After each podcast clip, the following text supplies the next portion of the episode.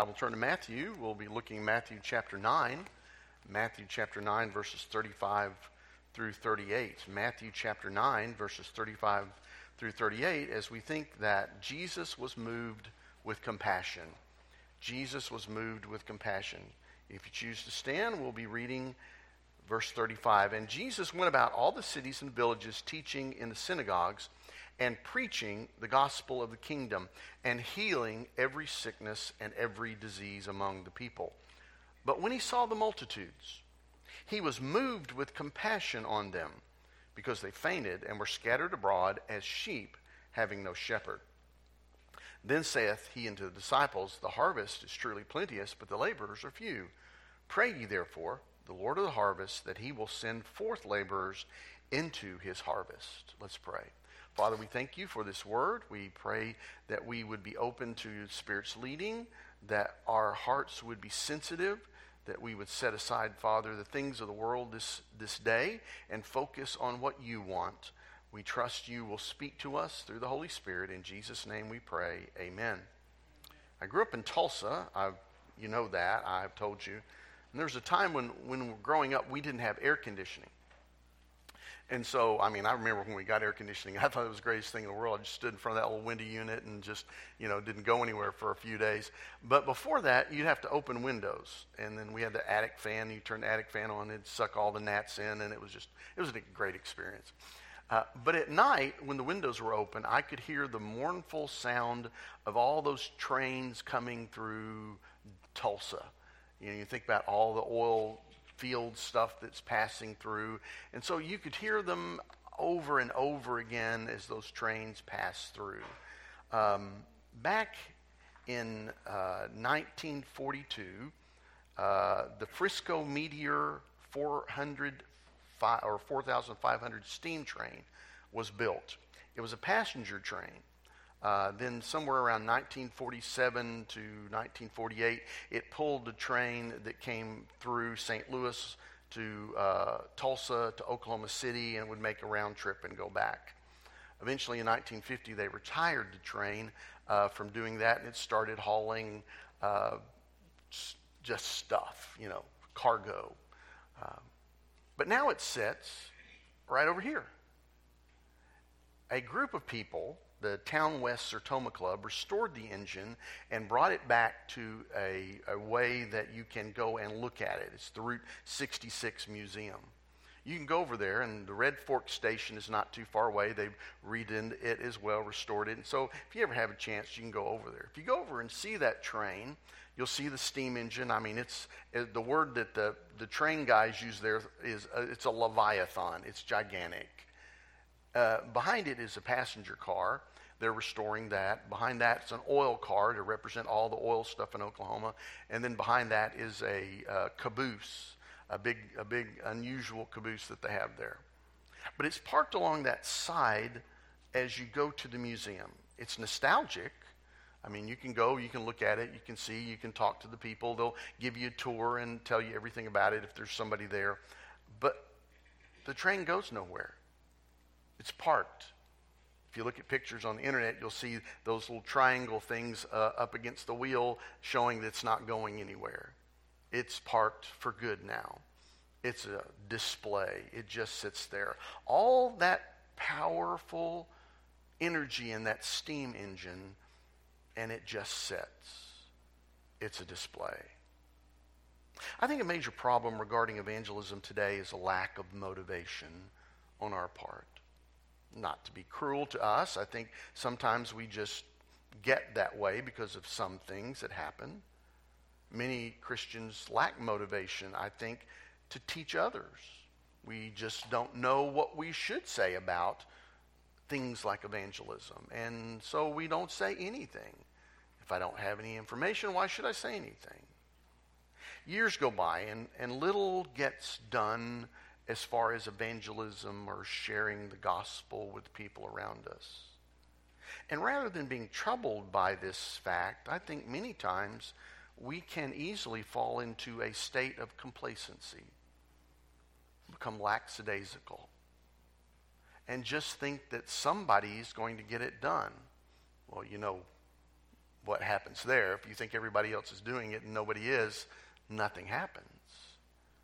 And I think for many of us, that may be where we find ourselves. The motivation is lacking. The steam that drove that train in our lives is not there. If you look at statistics in the Southern Baptist Convention, you will discover that we are declining at a precipitous rate. If you've seen anything, we are following the path of many mainline denominations in the sense of we are not even capturing the young people that are raised in our church. Um, I remember, you know, growing up, having grown up in the 50s, and I remember we had a, a, a campaign.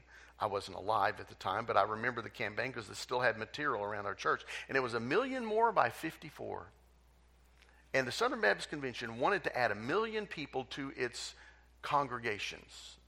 And so they made a big push to, to be evangelistic and to try to reach people.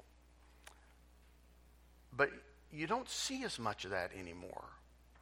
Uh, I've done things like Tell and Wow and, and different kind of evangelism uh, things, Evangelism Explosion, continuing witness training. I've done all of those. I've trained in those. I've trained people in those.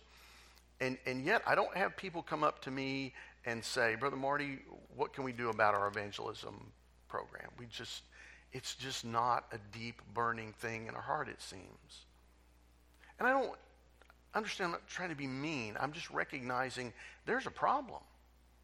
I mean, Southern Baptist recognizes there's a problem and they're discussing what can we do about that problem? How can we emphasize this? I remember as a pastor uh, getting uh, things from state convention and it would be a, an evangelism packet and you're, you're supposed to preach an evangelism sermon and they gave you some suggested sermons. They gave you some material you could link to you could bring to your church and you know uh, we would do a one day soul winning workshop and we'd take a new testament and we'd write in it passages turn to page x whatever your bible says to find a certain passage of scripture so that even if you if you got tripped up trying to witness to somebody, all you had to do is look at the bottom of your page and turn to page 79 and then read that scripture to that person and, and then talk to them about Jesus. Write it in your Bible and you can do that.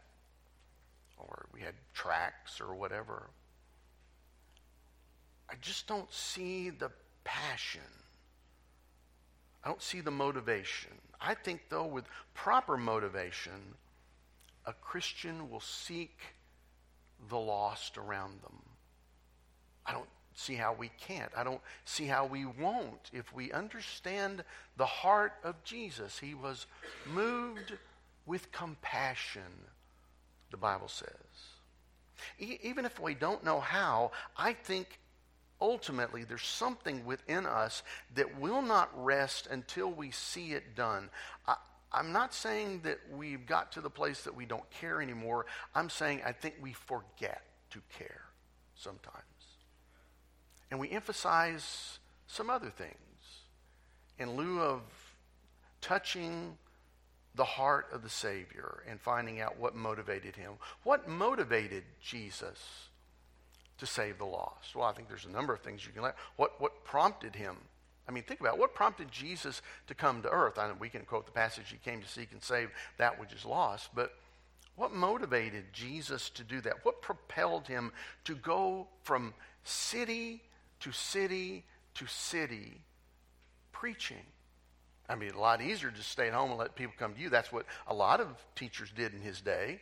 Rabbis would have a place, they'd stay there, people would come to them, they would preach, and the people would go back home. But Jesus went as an itinerant preacher from village to village, city to city, sharing the message of his Father.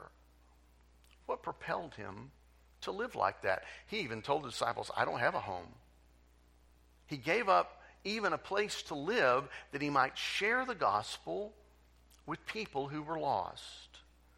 What moved him to endure the shame and dying on the cross that he might share the message of the Father with those who needed to know. They don't even know what they're doing, he said. They didn't understand. And yet Jesus was motivated. I think there's several factors you can list uh, that, that motivated Jesus. I think his strong sense of purpose motivated him. If you look in John chapter 6, verse 38, Jesus said this I came down from heaven not to do mine own will, but the will of him that sent me. There was a sense in Jesus' mind of purpose from the Father. When you look at your life from day to day, what would you say your purpose is? What is my purpose? I've had some people in church in the past who felt like it was their purpose to let us know what we believed. And they were very clear uh, if we seemed to stray from some sort of theological understanding of Baptist distinctives, is what we would have called it growing up. Uh, any any Baptist, well, that's not Baptist. That's not. That's not really Baptist. And they're really good at telling me what you know wasn't Baptist.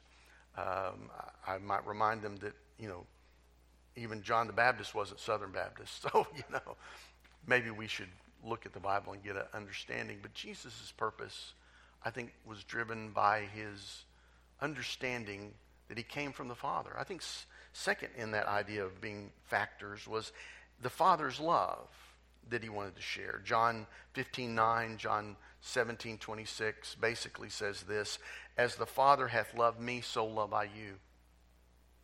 He was driven by not just knowing that he came from a father who sent him, I'm sending you to this earth, but his father's love motivated him. There was something deep down in Jesus that recognized that the love of God was sending him to these people who needed to know how to approach the Father. They didn't understand how to do that. There wasn't a bridge for them to get there. And so Jesus became that bridge, and he came out of a love. For God so loved the world, the Bible says. I think also uh, there's the potential of the condemnation that he sought to save people from uh, you look in the, in the Bible and you look at Matthew 10 28, and do not fear those who kill the body but cannot kill the soul, but rather fear him who is able to destroy both soul, body in hell, or Sheol, it might say in your translation. Jesus understood what was coming, right? He knew that condemnation was coming. For they are condemned already because they have not believed in the name of the only begotten Son of God. They were condemned, and Jesus was trying to uncondemn them, to lead them to the love of the Father and the purpose that He had sent Him for. And you, you look at these passages of Scripture and you see that Jesus understood a day was coming. And I think the passage we read today illustrates that, that there's a harvest here. But where's the harvest going? Where was it going to be stored? Would it be in heaven or would it be in hell? When people's lives are harvested at the end of their existence, where will they go? Jesus knew there was one of two places with the Father or in hell. And so he wanted to communicate the potential of condemnation to a world that was lost and was unaware of what was happening. I think also that there was what the Bible said for the joy that was set before him you read in the New Testament in Hebrews 12, 2, looking unto Jesus, the author and finisher of our faith, who for the joy that was set before him endured the cross, despising the shame, and has sat down at the right hand of the throne of God. I look at that passage, and Jesus understood the joy that was potentially there in, in sitting around the table with you in the future in a great banquet feast the joy to see you in heaven, to see you in the mansion He prepared for you, to see you walking the streets and worshiping God, to see you there made Him happy. Isn't that what family reunions are ideally are for? To see the joy of loved ones, to be around them, and, and to be excited and seeing little ones growing up and them coming back home, and how you revel in that fact. Of course, we remember that relatives like fish stink after three days, so just come and go, you know, get back home. But we do want to see them, don't we? Jesus wants to see you in heaven. I think those are some motivating factors, but there was one factor which was mentioned in our text today, there in Matthew 9, and it was this in 36. But when he saw the multitude, he was moved with compassion moved with compassion. Compassion for the lost. There, there, there was a lack of something in their lives and he wanted to help them understand what it was. And you look at that word in the New Testament, it's uh, is the Greek word, and it has to do with bowels of compassion, moved with pity. They, they saw emotions coming from the stomach, not the heart. Um, uh, the, the inside your gut, you know, when you get a gut feeling, that was really where they saw emotions being seated. And, when they responded to that in the New Testament, there were six times this word was used. The, the idea was that it even could be he was indignant about. It moved him so much that he could not let it go. He wanted to do something about it. And it motivated him to do something. Today, I want to look at quickly two things, two points really uh, as we think about this. One is Jesus' compassion for the lost, and the other is our compassion for the lost.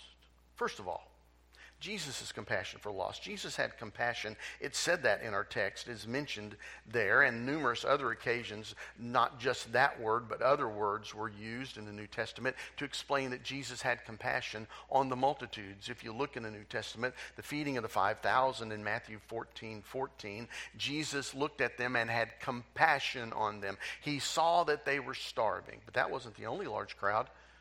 Uh, sometimes we confuse. There was another 4,000 that were together following him in Matthew 15 32. And again, it said he had compassion on them. He was motivated with compassion. Eh, also in the New Testament, we see different people that he dealt with that he was moved with compassion, that he could not let it go. One was the leper, you remember? If you look in the New Testament in Mark chapter 1, verses 40 through 41, Jesus was moved with compassion when he saw the leper.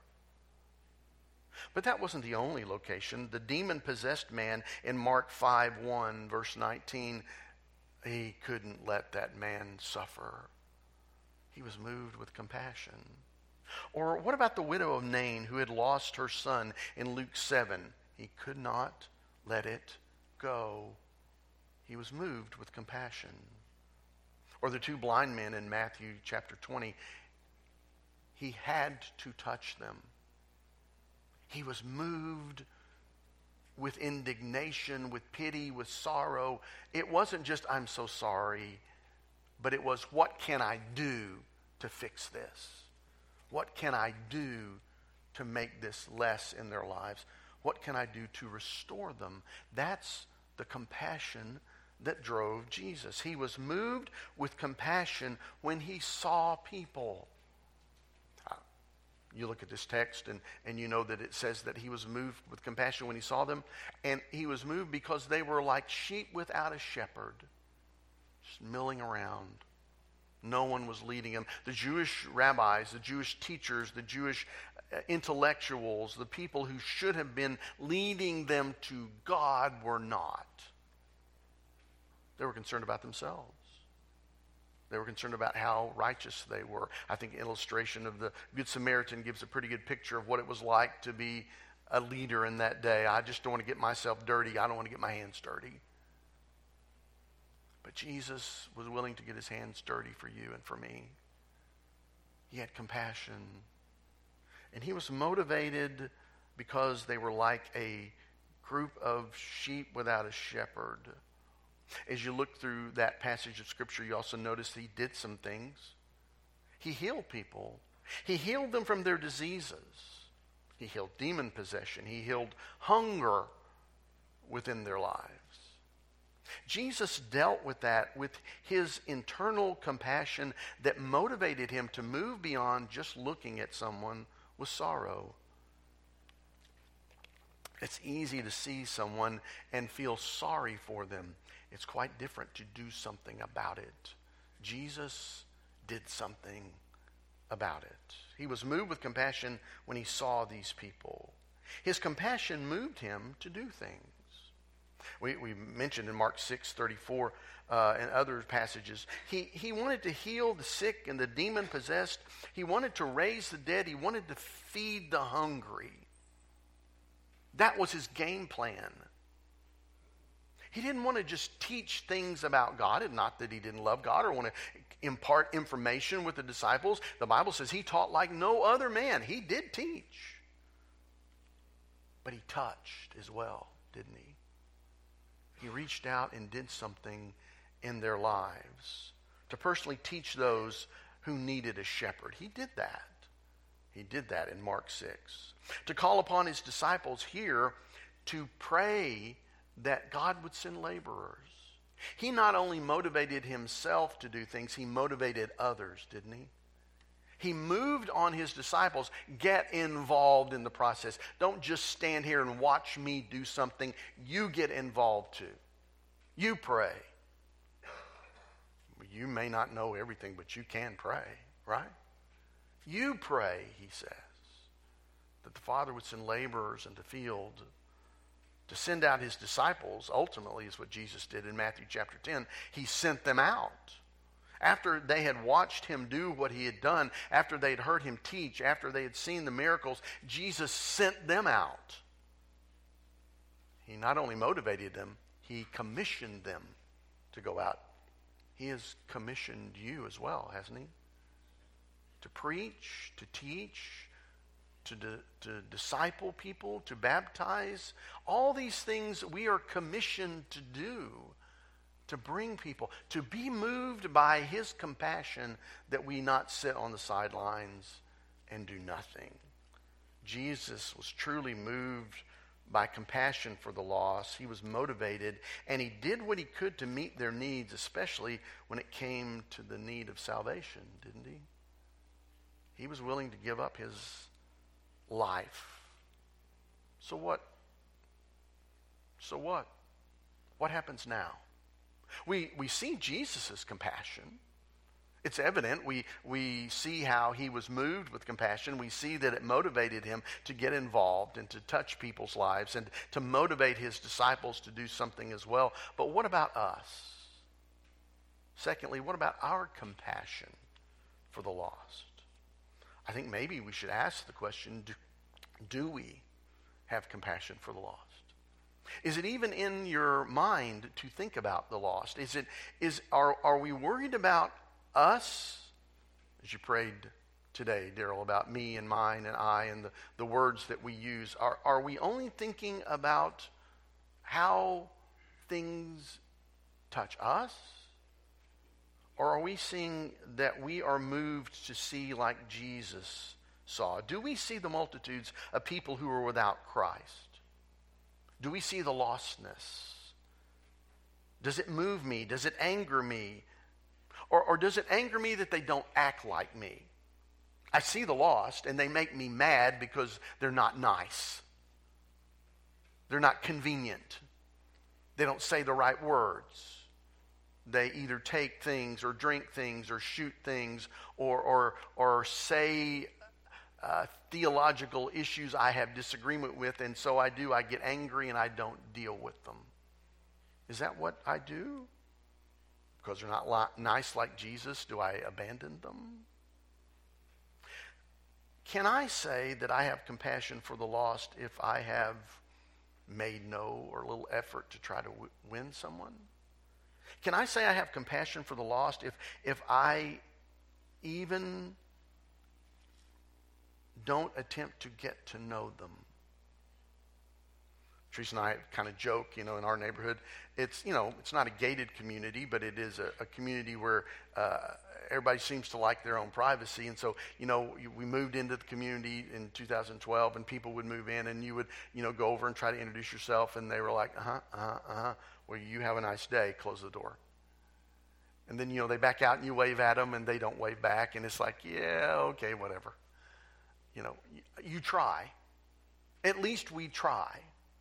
We talk to our neighbors over the backyards as, as, we can. We, we try to see them in the front yard and visit with them, but they don't. It's almost like they run out, grab their stuff, and run back in and close the door as fast as they can. They don't seem to want to interact with people. It wasn't like that when I grew up. I mean, stand out in the yard and everybody would, kids would play in the backyard and you'd talk to your neighbor. But it's not like that anymore, is it? We put up fences and nobody can see through, and the fence is not tall enough. We make it taller next time so that nobody has to look at us and we don't have to look at anybody else. Do we even take the time to get to know the people who are lost? So I would ask, what have you done in the past year for the lost? To answer that question might reveal whether you have compassion for the lost or not. Have I thought about them? Have I cried over them? Have I had angst in my heart like Jesus over them? And then I would ask you, are you pleased with that answer? Are you happy with yourself because of what you have done this last year to find someone to witness to, to build a relationship with, or just talk about Jesus with? Do we have compassion? If we don't, then how do we develop compassion? What is it that I can do? How can I get that motivation within me, that steam within me to boil up and be willing to do something to seek and to save that which is lost? How can my inactivity and my lack of compassion be turned around? How can I not just sit on the sidelines but be involved in the process? I think it's evident that we maybe need to be more concerned than we are. We need to put it on the front burner. We need to consider more of the lostness of the people around us and to ask God to give us compassion. Give me your heart, Jesus. Speak inside me, motivate me, drive me to want to be like you, to have compassions for lost souls. How do I do that? Well, I think I, I do that by asking God to teach me how to love. Because ultimately, if you're going to win lost people, you have to love them. Because they are not lovable apart from God. They're mean, they're evil, they're greedy, they're selfish, they're, they're, everything that you don't want to be, and yet God wants you to approach those very people, and He has to teach me how to love those people. How, do we, how does He do that? Well, He teaches me by His example. I look at His Son and I copy Jesus. If I'm going to do that, I need to know the Word of God because I need to know where in the Word of God Jesus showed me the essentials for developing compassion. Those motivations I gave you before that he had a purpose, that he had the love of God, that he saw them in a way that others did not. I think spending time around lost people, that may sound strange. If you're going to develop lostness, you need to spend time around lost. Isn't that what Jesus did? He got in trouble for being with what? Publicans and sinners. The Jewish people railed on him because he was with evil people, mad people. And yet, those were the very people he needed to be with. Maybe you need to make some lost friends. I mean, I am glad that you have friends at church and that you make friends with church. It's, it's wonder. It builds us up. It, it lifts us up to be around other Christians. But we need some lost friends. We need to engage our lost neighbors, our lost family members. We need to spend time around them. I know Will Rogers said, I never met a man I did not like, or something to that effect. I went to Will Rogers High School. It was right over in the lunchroom, G- gigantic, big banner, you know. Maybe we need that attitude. I never met a lost person I didn't like because maybe I could share Jesus with them.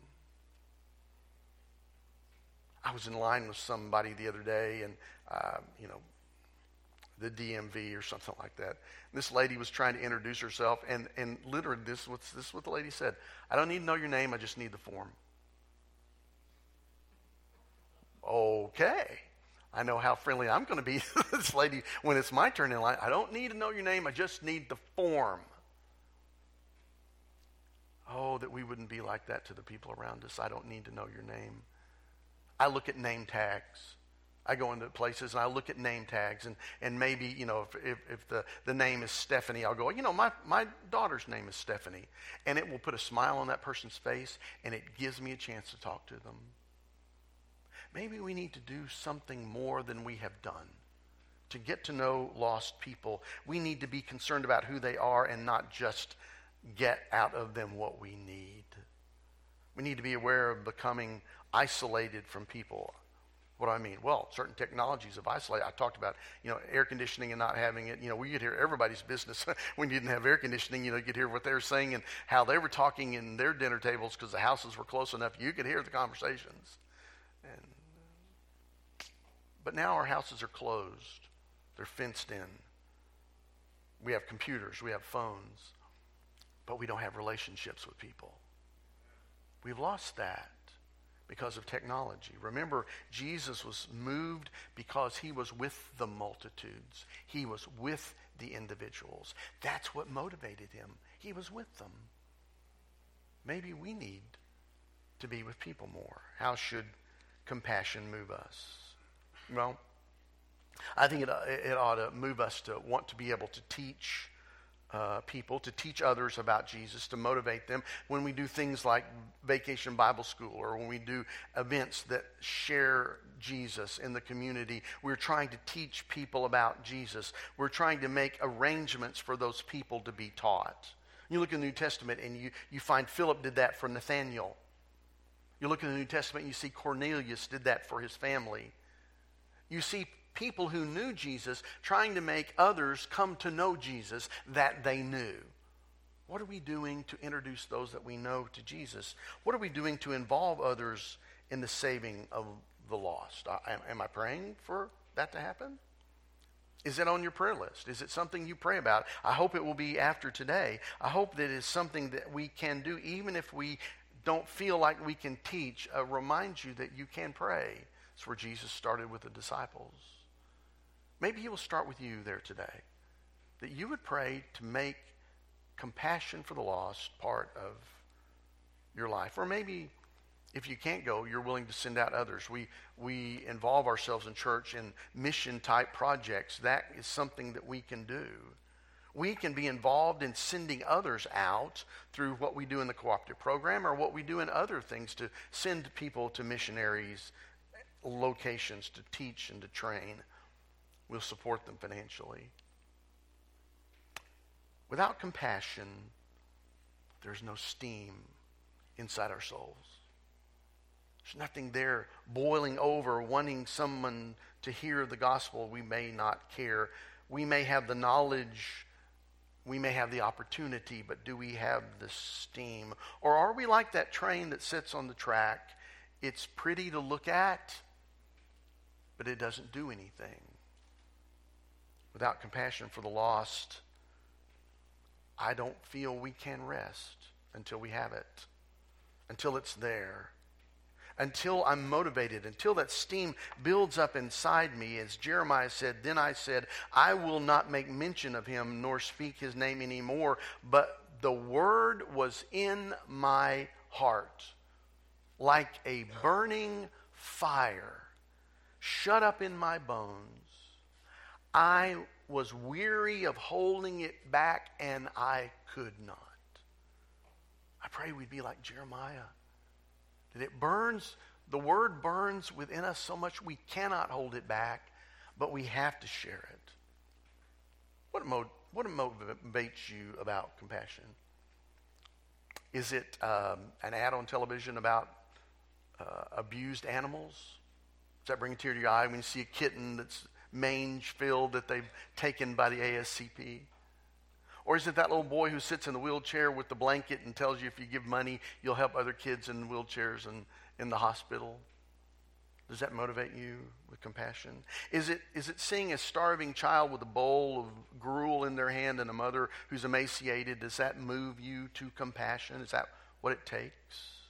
TV ads capitalize on our tendency to be moved with compassion. We are able to be moved. Be motivated today. Be energized today by the example of Jesus. Don't be a display of emotion. Be emotion that does something. Let your engine be filled with compassion of the Holy Spirit. And may you be motivated to find a lost person this week and share the gospel. Let's pray. Heavenly Father, we come to you today and we want, Lord, it's never enough. It's never over. It's never finished. I can't share the gospel just once and be done. There are lost people everywhere. And my responsibility, along with everyone else here, is to seek and to save that which is lost because that's what you did. May I not be satisfied to come and to preach and to go without finding someone else to share the gospel with outside these walls. May I find the multitudes and the indiv- individuals and share with them the love of God. Motivate us this week, Jesus, to be filled with compassion. I pray in Jesus' holy name. Amen.